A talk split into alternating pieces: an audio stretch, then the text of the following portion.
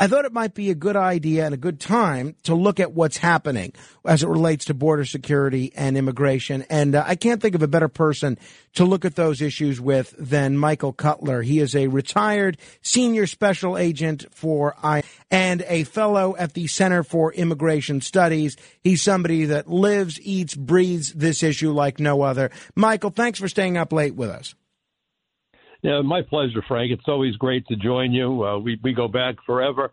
By the way, I am no longer affiliated with the Center for Immigration Studies. That that ended many years ago, um, but that's fine. Uh, you know, I've testified before. I think we're up to 17 congressional hearings in the House and Senate. I provided testimony to the 9/11 Commission. Uh, and I have to make one quick observation about your discussion about prisons. I've been in many of them working as an agent, dealing with informants, dealing with criminal aliens who were arrested and charged with all sorts of crimes, ranging from murder to narcotics. Uh, half my 30 years with the INS, uh, I was working with the Organized Crime Drug Enforcement Task Force. I was the first INS agent assigned to the Unified Intelligence Division of DEA. And you're right about prisons. We call them correctional facilities, but there's not much correction going on. But what we should probably be doing is looking how people wind up in jail in the first place levels of illiteracy, levels of drug abuse, membership in gangs. And when the schools fail our children and when families fail our children, frequently they make bad decisions. And it's remarkable to me, and I have to make the observation that you have an administration that is attacking parents who are engaged in their children's education and declaring them to be terrorists. I was the president of, my, of the Parents Association of my daughter's public school. And what you really do want are parents involved in their children's education. So what we're doing is not helping to ameliorate the situation. And when you flood the country with narcotics and you flood the country with gangs and you displace American workers, you know, I, I remember growing up in Brooklyn and I'm on the wrong side of 70. But all of us, my friends, I, we all worked in restaurants. I'm a Jewish kid from Brooklyn. I worked in a kosher deli, and it taught us responsibility, um, the dignity that goes with work, and today, you know, the hiring of illegal aliens, not hiring American children so they could have that first notch on that resume that gets them to the next job the following summer. We're doing a lot of things wrong, and it's exacerbating the problems, um, the, the um, glamorization of violence. It's insane. You go to the movies and people are, you know, driving cars through windows and blowing people up while the radical left screams about gun control uh, it's really schizophrenic. Wouldn't you agree with me? I, I, I would indeed. Uh, talking with Michael Cutler, retired senior special agent for the INS. Um, now, the issue of border security, you are not a Johnny come lately on this issue. You've devoted no. uh, most of your no. professional career and uh, a good portion of your uh, your life after you're leaving public service yeah. to this issue. Um, this is not a new issue in terms of your interest in it. I want you to explain to folks who might think this is an issue that's exploited by politicians or interest groups, either on the right or the left, why the issue of border security and illegal immigration is such an important one, whether it's from a national security perspective, an economic one, a cultural one, a crime one, or even an infectious disease. Why is border security and um, and immigration so important to deal with? Sure. And by the way, I want to start out by making the observation that we are a nation of 50 border states, not four border states. You know, I, I do many speaking events. I work with the Speakers Bureau in Washington that does seminars for the military and the intelligence services.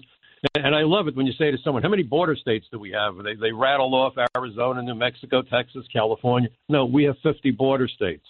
Any state that lies on the northern or southern border is a border state. Any state that has access to America's 95,000 miles of coastline is a border state. Any state that has an international airport is a border state. New York, in point of fact, that hits the trifecta. New York State connects to Canada. We have seaports. We have international airports. And, you know, you were talking about the term illegal immigrant.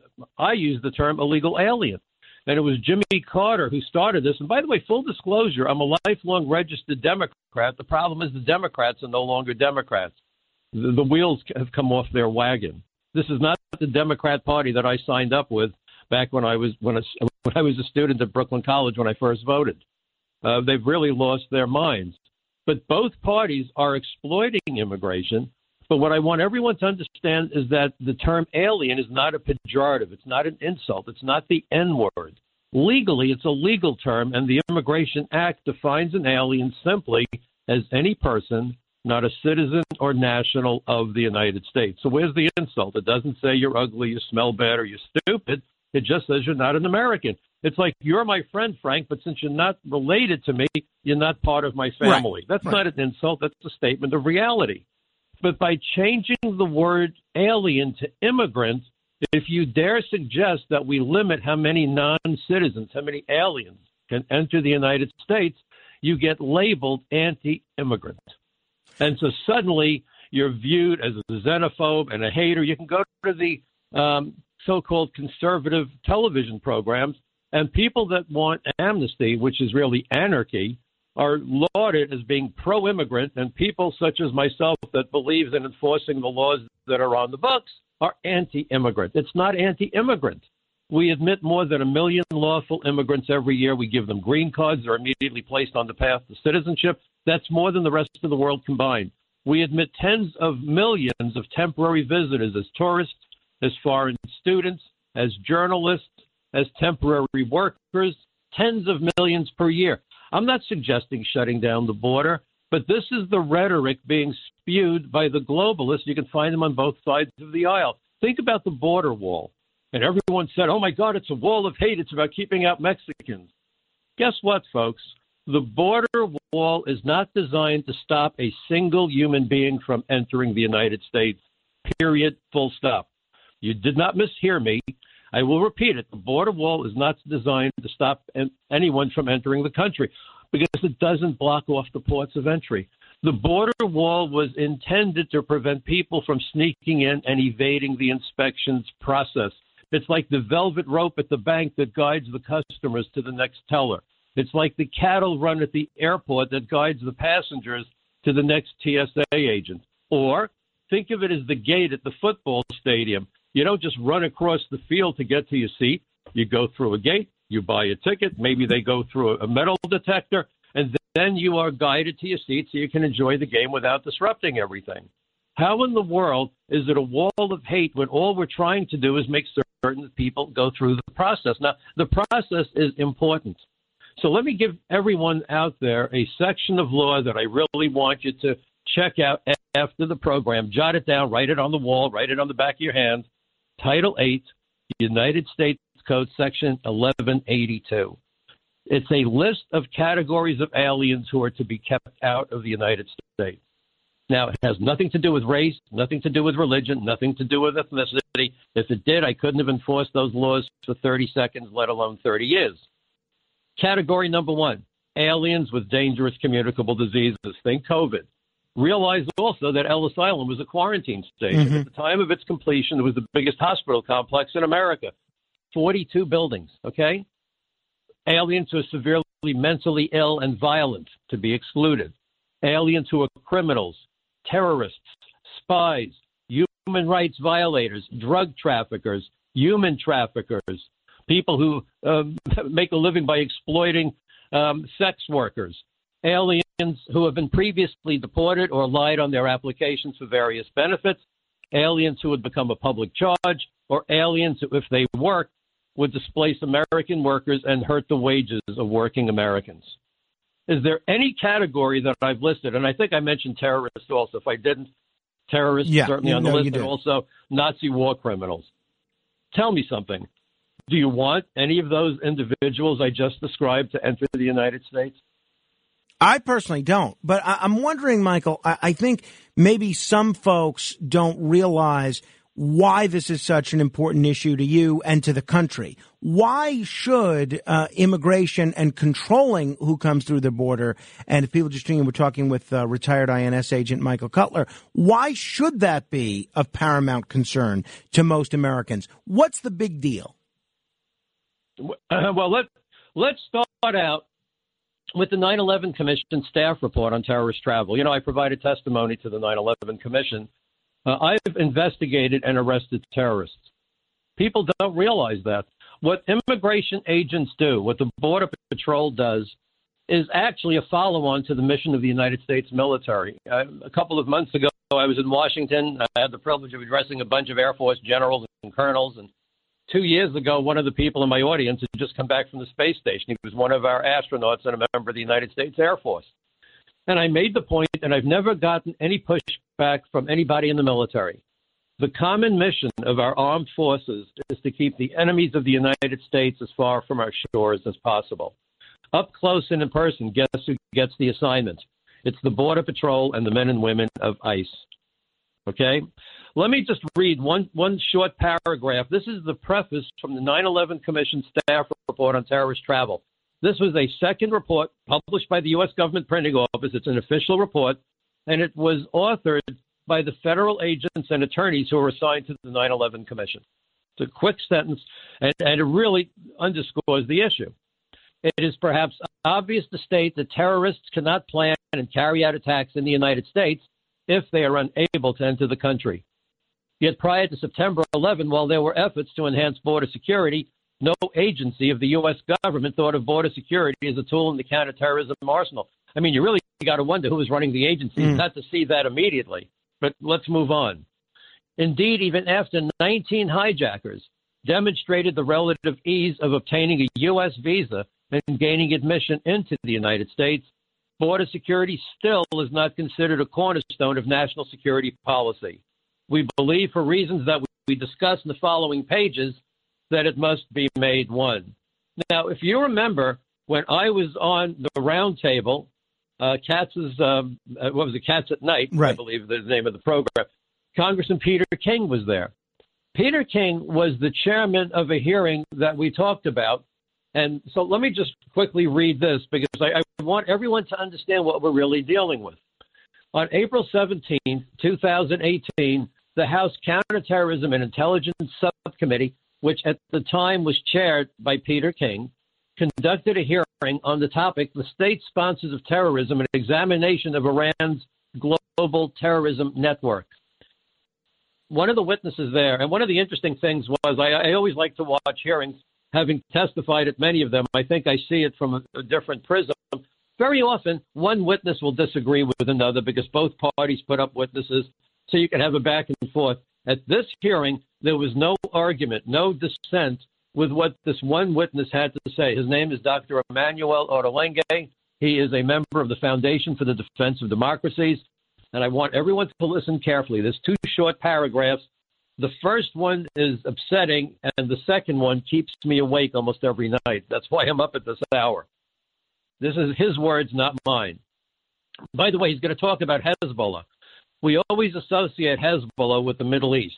There is a humongous presence of Hezbollah throughout Latin America right now, and you should know that there are terror training camps in the tri-border region of Brazil. That's where the Mexican border comes in. But let me read what he said. In recent years, Hezbollah's Latin American networks have also increasingly cooperated with violent drug cartels and criminal syndicates, often with the assistance of local corrupt political elites. Cooperation includes the laundering of drug money, arranging multi ton shipments of cocaine to the United States and Europe, and directly distributing and selling illicit substances to distant markets.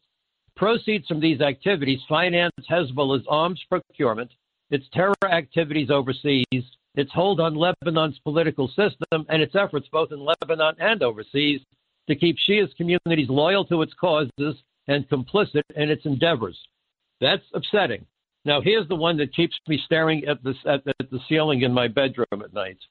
This toxic crime terror nexus, that is Hezbollah and the smugglers of people and drugs. This toxic crime terror nexus is fueling both the rising threat of global jihadism and the collapse of law and order across Latin America that is helping to drive drugs and people northward into the United States. It is sustaining Hezbollah's growing financial needs. It is helping Iran and Hezbollah consolidate a local constituency in multiple countries across Latin America, thus facilitating their efforts to build safe havens for terrorists and a continent wide terror infrastructure that they could use to strike U.S targets. and I don't know if you remember this, but around the time that Obama was running for reelection, uh, the FBI and ICE agents working cooperatively. And again, I've arrested and investigated terrorists. My first fraud case caused me to trip over a terror plot in Israel. We prevented the bombing of an oil refinery. This was back in 1976. This is not new. But the, the, the issue that we have is that by not securing the border, by allowing people in, we had a situation when Obama was running for reelection where Hezbollah, operating in Mexico, came across the border. Their goal was to kill the Saudi ambassador, blow up the Saudi embassy in Washington, and perhaps the Israeli embassy. It was stopped. But understand that that border is a major issue, but it's not just that border. and you can't control the border at the border. And that's the one issue that everybody ignores. You know, in addition to doing the hearings that, that I did, uh, Frank, I had a lot of closed door sessions with members of Congress that were actually far more productive. Hearings are very structured. You can only speak for five minutes.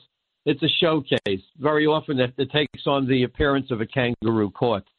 When you have a closed door session where you have maybe 10 members of Congress with their staffers in a closed room and there's no clock, it becomes far more productive. And I had several meetings like that. I went down to Washington to sit with them. So here was the question that I asked, and the reaction was interesting. Let's let's try this question out. How many times does an aspiring illegal alien have to attempt to enter the United States before they're successful? Uh, uh, you got me. Three, four. Well, see, everyone was looking for a number, and I told the members of Congress, no, it's a formula. It is one more than the number of times they get stopped. Mm-hmm. Now, why is that important? Any alien who wants to enter the United States will ultimately succeed. That doesn't mean don't try to secure the border. You have to. Okay? You want to cut the numbers down to reasonable dimensions. Understand that those who are truly committed and determined will make it. And, you know, when you get in your car, we don't do this so much anymore because we have a GPS. But think about it. You get in the car, and why do you normally turn on the radio on your way to work or on your way home? Two things you want to know about. What's the weather and what's the traffic? Why do you want to know about the traffic? Well, what's the fastest, easiest way I can get to my destination? so aspiring illegal aliens, pay attention. How do I get to America? What's the easiest way? And if they put pressure on one place on the border, then they're going to move the action to another place along the border, or maybe they'll get on a boat and come ashore where no one sees them. Maybe they'll go to Canada. Maybe they'll come in through an airport with a false passport. So the point is, if they're determined, they're going to do it. The key to immigration law enforcement is interior enforcement. And in fact, I worked with Senator Al D'Amato way back when, and I know that Senator Al is frequently a guest on the program. And we changed the reentry law, and I did it not as an agent, but as a civilian with expertise. And I got over 30 of my buddies to work with the senator's people. And unbeknownst to me, the head of investigations in New York for INS, Walter Connery, who passed away a couple of years ago, and I miss Walter terribly, he was a mentor, was a retired cop. He was the deputy inspector in charge of internal affairs. He had a law degree. Unbeknownst to me and unbeknownst to him, we were working to accomplish the same goal, and we got it. Reentry after deportation by illegal aliens used to be a two year felony, no matter whether or not the alien in question had a criminal history. and nobody wanted to really prosecute the cases. The U.S. attorneys just say, we're too busy. It's only a two year thing. Why bother? So I, I came to the conclusion, as did Walter, that this should really be a 20 year maximum crime for criminals rapists, murderers, arsonists, drug dealers, gun runners. Um, if you get deported, you come back. Let's make sure that we create a strong disincentive that you don't want to come back because you're going to go to jail for 20 years. And so we got the law passed. And under Donald Trump, this was the most frequently prosecuted felony for the entire Justice Department. And the beauty of it is you can put a case together in, in a day or two. I mean, what's the argument? I'm not really here. You have the executed warrant of deportation. The guy's fingerprint is on it. You get a fingerprint analysis. You check the databases to make certain that he was never given permission to return. You get that certified, and you go to the grand jury, and, and the rest is history. So the point of it is that interior enforcement is the key. And look what we're doing across the country between sanctuary cities and non enforcement by the Biden administration. And by the way, the fact that we've never hired enough ICE agents. And if you look at George W. Bush, the way he created DHS violated the Homeland Security Act. The immigration enforcement program was never supposed to be divided in half between Customs and Border Protection and ICE, Immigration and Customs Enforcement. That makes it almost impossible to get the job done. Furthermore, they were not supposed to fold other agencies in with immigration. ICE also includes Secret Service. ICE also includes Customs. ICE also includes uh, the federal police that protect federal buildings and the TSA. What do they have to do with immigration? Nothing. We only have 6,000 ICE agents, and most of the time, most of them aren't doing anything with immigration. So imagine a force of about 2,000 immigration agents for the entire United States.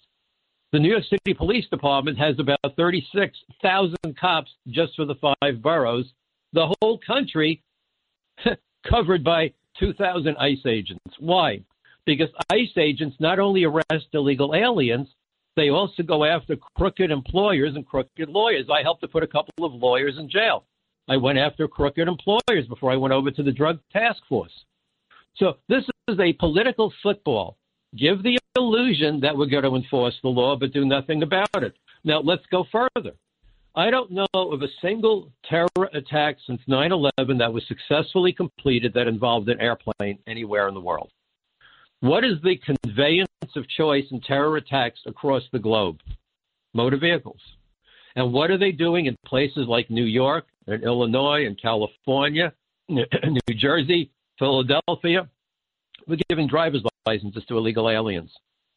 They call them undocumented. Well, if they're undocumented, that means we have no idea who they are. So if you go to the center of cities, you go to Washington, you see all these barriers and all these flower pots and all these uh, grates that pop out of the pavement to shred tires. Why?